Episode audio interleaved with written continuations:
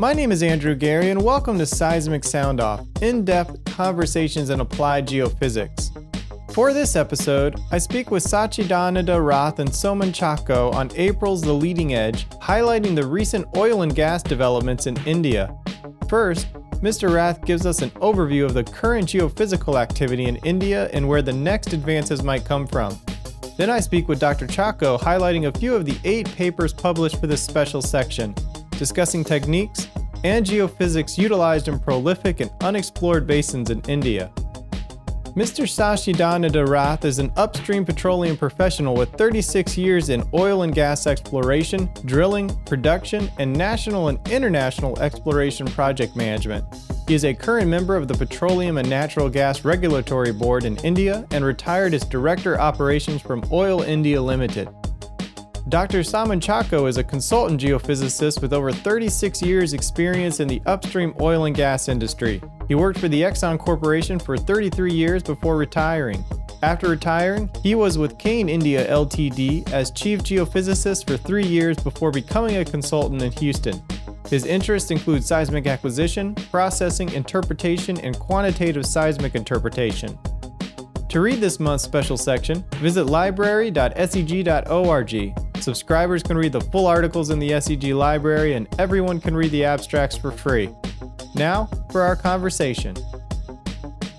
In the introduction, you, along with Dr. Chacko and other co authors, you state that 19 of the 26 of these known sedimentary basins in India are not adequately explored or mostly unexplored.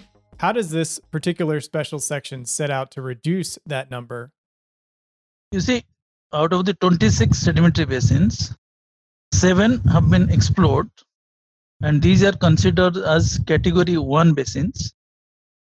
And for these basins, there is hydrocarbon reserves is there, additional production potential is there. As far as the other 19 sedimentary basins of India are concerned, in some of the basins there is very little scanty data is there and one of the papers which talks about the west coast of india and especially where the deccan traps are really covering this mesozoic sediments that paper offers a futuristic exploration scenario. And in that area there are enough evidence in near future to bring these basins especially Kerala Konkan, and also the Deccan Troughs less basins to move to this category 1 basins which are 7 and maybe it will be 9 in future. As far as the as far as the 19 uh, 19 basins where work is very less the government has taken a ambitious plan of acquiring about 50000 plus line kilometer of 2d seismic spread over about uh, 19, uh, 19 all over these basins where the data is inadequate. Based on this acquired 2D seismic data, which are basically reconnaissance, the after processing and interpretation, depending on the prospectivity of those areas, we will have parametric drilling. And after parametric drilling, these will be followed by 2D and detailed 3D seismic. And then these basins can graduate to the category 1 basins. I think that is what is uh, proposed as far as the Indian basins are concerned, moving from category 2 to category 1. What do you see as the next advancement for oil and gas in India? What I see as far as the next advancement is concerned, especially when we are talking about the existing basins and also the existing reserves one of the major thing which is going to come is the average recovery of Indian reservoirs is only around 30%, whereas the global average is around 40. So based on the enhanced oil recovery methods, where seismic is going to play an important, especially 3D and 4D is going to play an important role to complement the geologic and the engineering side. So there, the geophysical angle is really going to play in terms of new 3D seismic, 4D seismic, and also special processing where we can really image the existing reservoirs, which were maybe imaged in parts few years back. The technology was not very good. and that uh, seismic processing technology has really. There is also one thing is that there are all in India most of the uh, reservoirs they are below 3000 meters sometimes 4000 meters so especially thin sands pose a major challenge as far as the imaging is concerned. And you can see there is one paper talking about this. So i think more and more work needs to be done in imaging the thin sand. And one more thing is there is a belt of Schuppen that is what the compressional belt on the eastern part of india and also the frontal belt of himalayan fold belt. And the imaging the thrust belt and especially the sediments below the thrust is a challenge in some places it has been solved but I think a lot of geophysical work, especially PSDM and PSTM, both needs to be done to image those uh, sedimentary basins. Then only the success can be moved. Well, thank you for spending your evening with us a little and, bit. And uh, thank you again for your time. Thank you. Okay. How are you doing, Soman? Good, good. Most excellent. Well, let's dive in. Production from fractured basement reservoirs appears to be of increasing interest in India, and three of the eight papers explore this topic. In particular, Deepa et al. adopted a workflow that helped optimize well locations in the Kaveri Basin. How does their work contribute to effective field development in the basin? Yeah, well, there actually are four papers in this section that cover the topic of fracture characterization of tight reservoirs. Two involve basement reservoirs. One is on volcanic reservoirs and, and another on a tight carbonate reservoir. So, so clearly there is greater interest in exploring for and, and developing tight reservoirs in India at the moment. Now, the, the goal with these tight reservoirs is to identify the locations of natural fractures within them, ideally fracture swarms or connected fracture networks that would provide the best permeability for fluid flow within the reservoir. Uh, one thing that these papers have in common is the use of high end seismic acquisition and processing techniques to identify these fractures, which are very tough to detect in, uh, in conventional seismic data. Also, um, optimal production from a tight reservoir requires an understanding of the in situ stress state in them because that dictates the, the design and the trajectory of production wells that we place in them.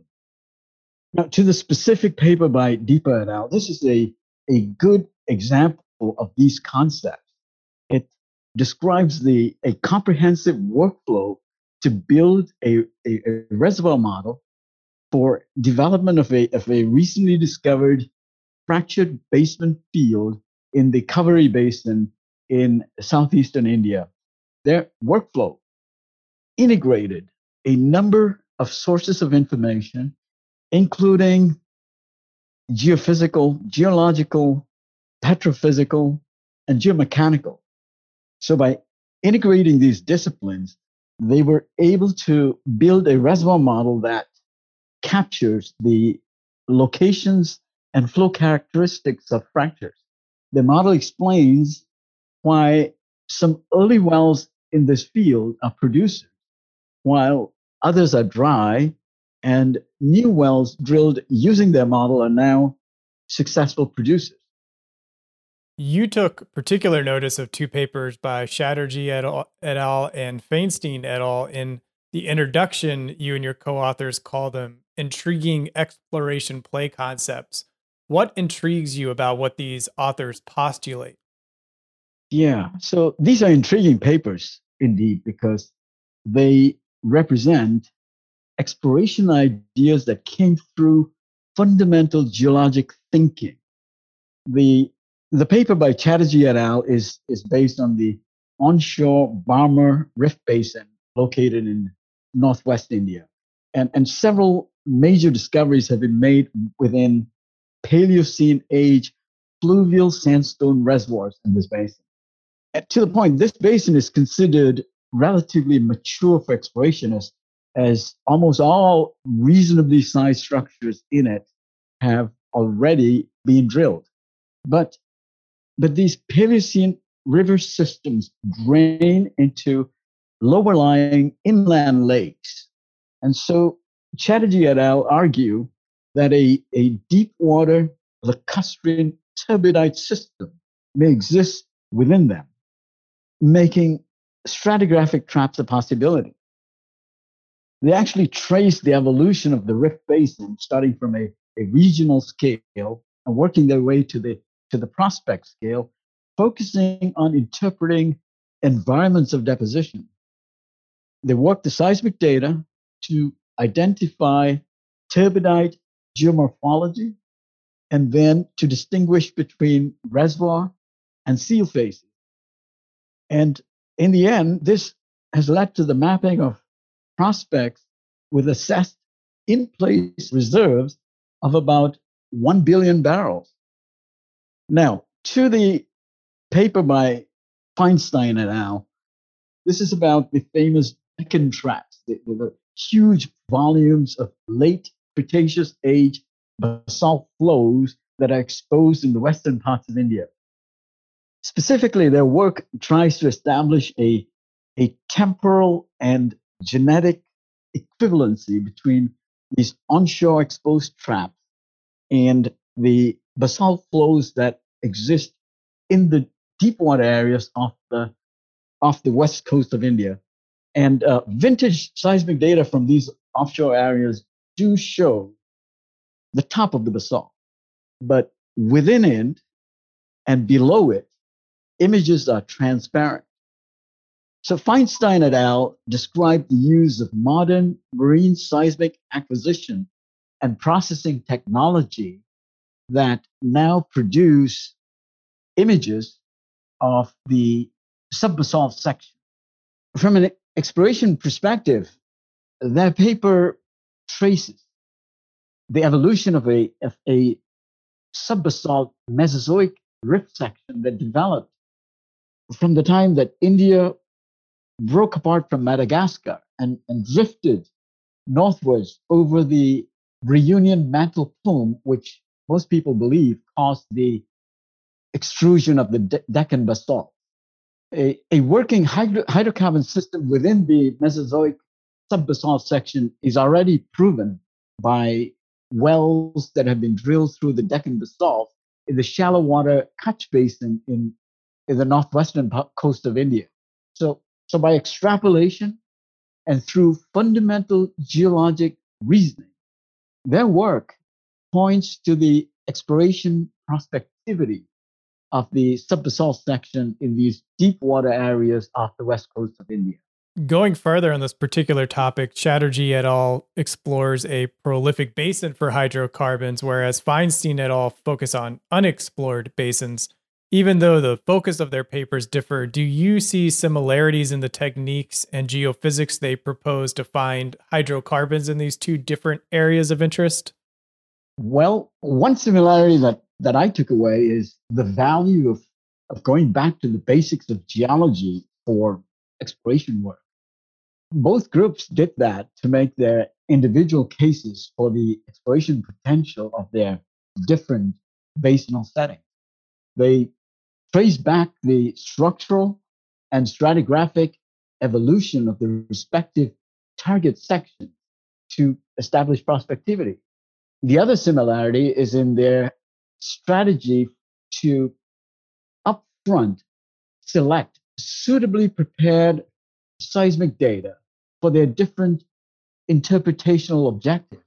In, in, in Chatterjee's work, for example, the, the emphasis was on, on appropriate processing of seismic data for quantitative analysis to distinguish depositional facies, while, while in uh, Feinstein's paper, it would be seismic acquisition and processing methods that enable imaging through a basalt section. Harsvardhan et al. highlight the revitalization of a mature gas field in the Cambay Basin. While oil was established early in exploration drilling due to poor seismic imaging, the field's potential had not yet been realized. So, how did these authors successfully reach this potential for the Lakshmi field? So, so this work would be of interest to field development geoscientists and, and actually more than uh, to asset teams that are working development projects because it um, it highlights the value of stepping back for a fresh look at a mature producing asset with all of its cumulative data and learnings. So, so this paper is about the Lakshmi field in the Cambay Basin, which is in the western part of India. The field produces from two stacked Miocene age reservoir sections, a, a shallower gas bearing section where, where the main production comes from, and a deeper oil bearing section.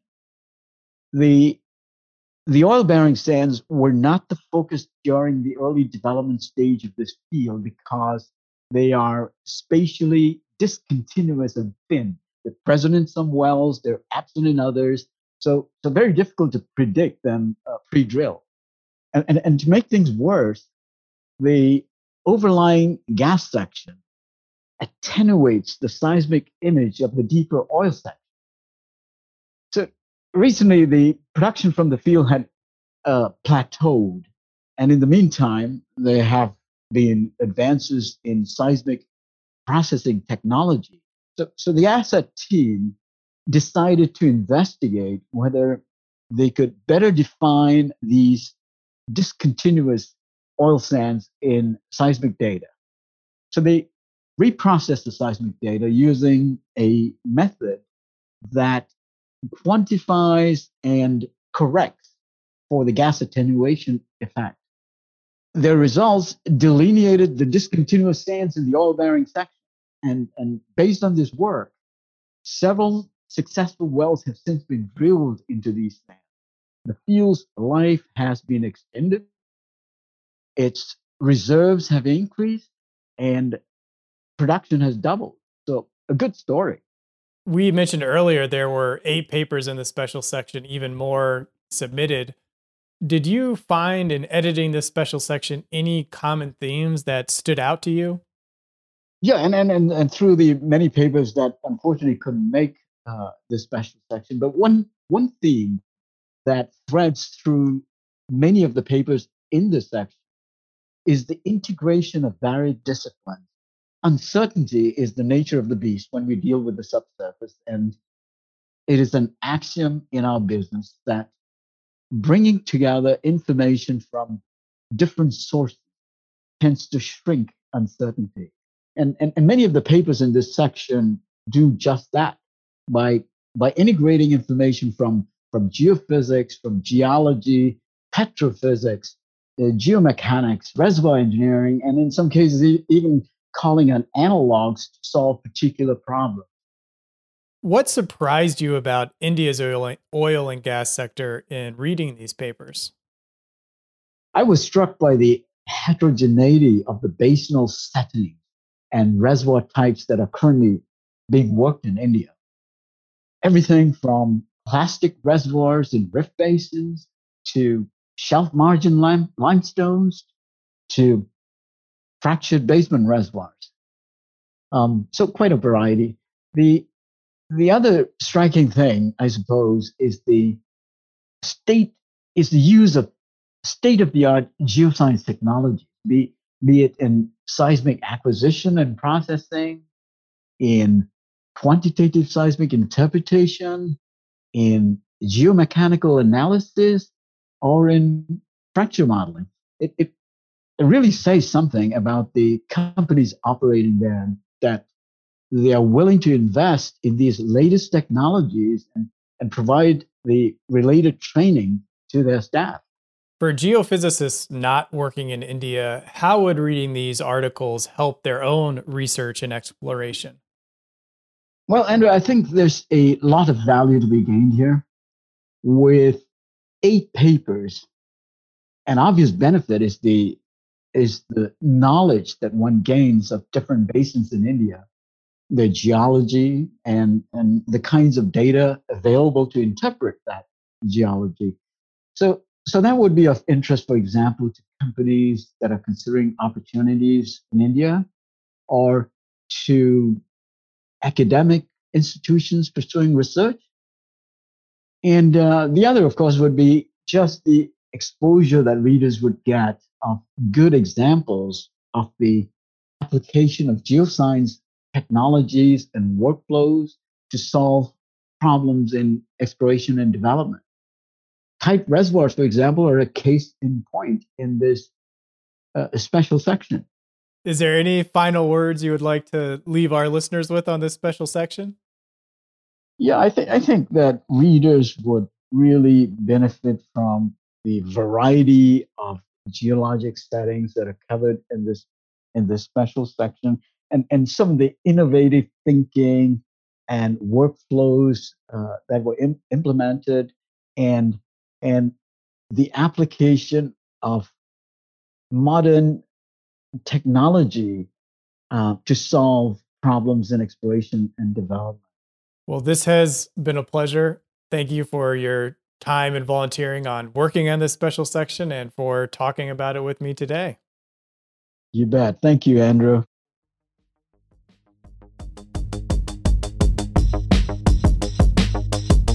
Please share this episode with a friend, colleague, or manager that would enjoy hearing this episode. Your recommendation is the single best action you can take on behalf of SEG's podcast. Go to our website at seg.org slash podcast to find all our episodes and learn how you can subscribe for free directly on your phone. Original music by Zach Bridges. This episode was hosted, edited, and produced by me, Andrew Geary. The SEG podcast team is Jennifer Crockett, Ashley Rodriguez, Allie McGinnis, and Mick Sweeney. Thank you for listening. This is Seismic Sound Off, signaling off.